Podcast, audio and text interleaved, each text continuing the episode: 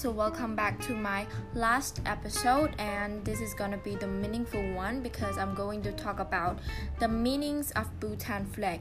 As you guys can see, that Bhutan flag is seem very uh, pretty and also it's unique because we can also see that the all uh, the animal is exists on their flag, and you're gonna curious about what they mean or there's something inside the flag the reason behind why they put the dragon or the reason of putting a color like this and like that. So now i'm gonna tell you right guys? So the yellow orange occurred the why bhutanese government official described as yellow. Is symbolic of the power of the king as head of the secular government while the orange red is associated with uh, a Kagyupa and uh, a nyingmapa Buddhist and with the religious commitment. It is claw the, the dragon on the flag gaps a jewel standing for a national wealth and for perfection.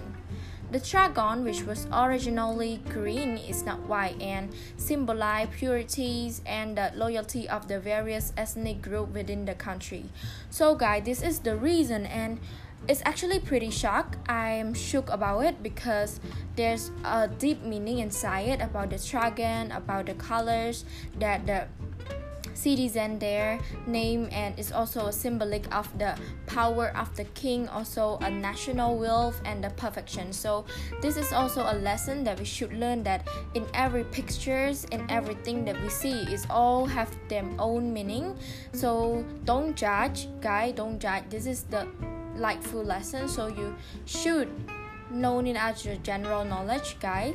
Yes. So back then uh, when Indo Bhutan Treaty, Treaty was signed in 1949 the first official if officially national flag was chosen and featured a square yellow and red color with a green dragon in the center.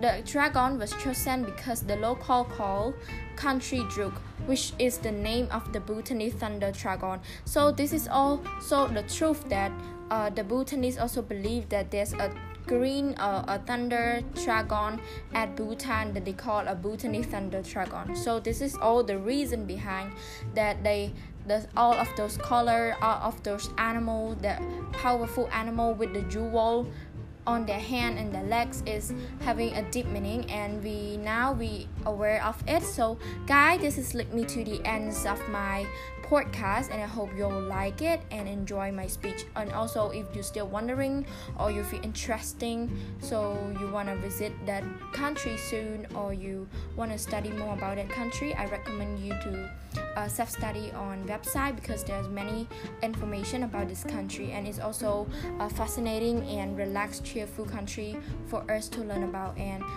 once again, thank you for your listen. Bye.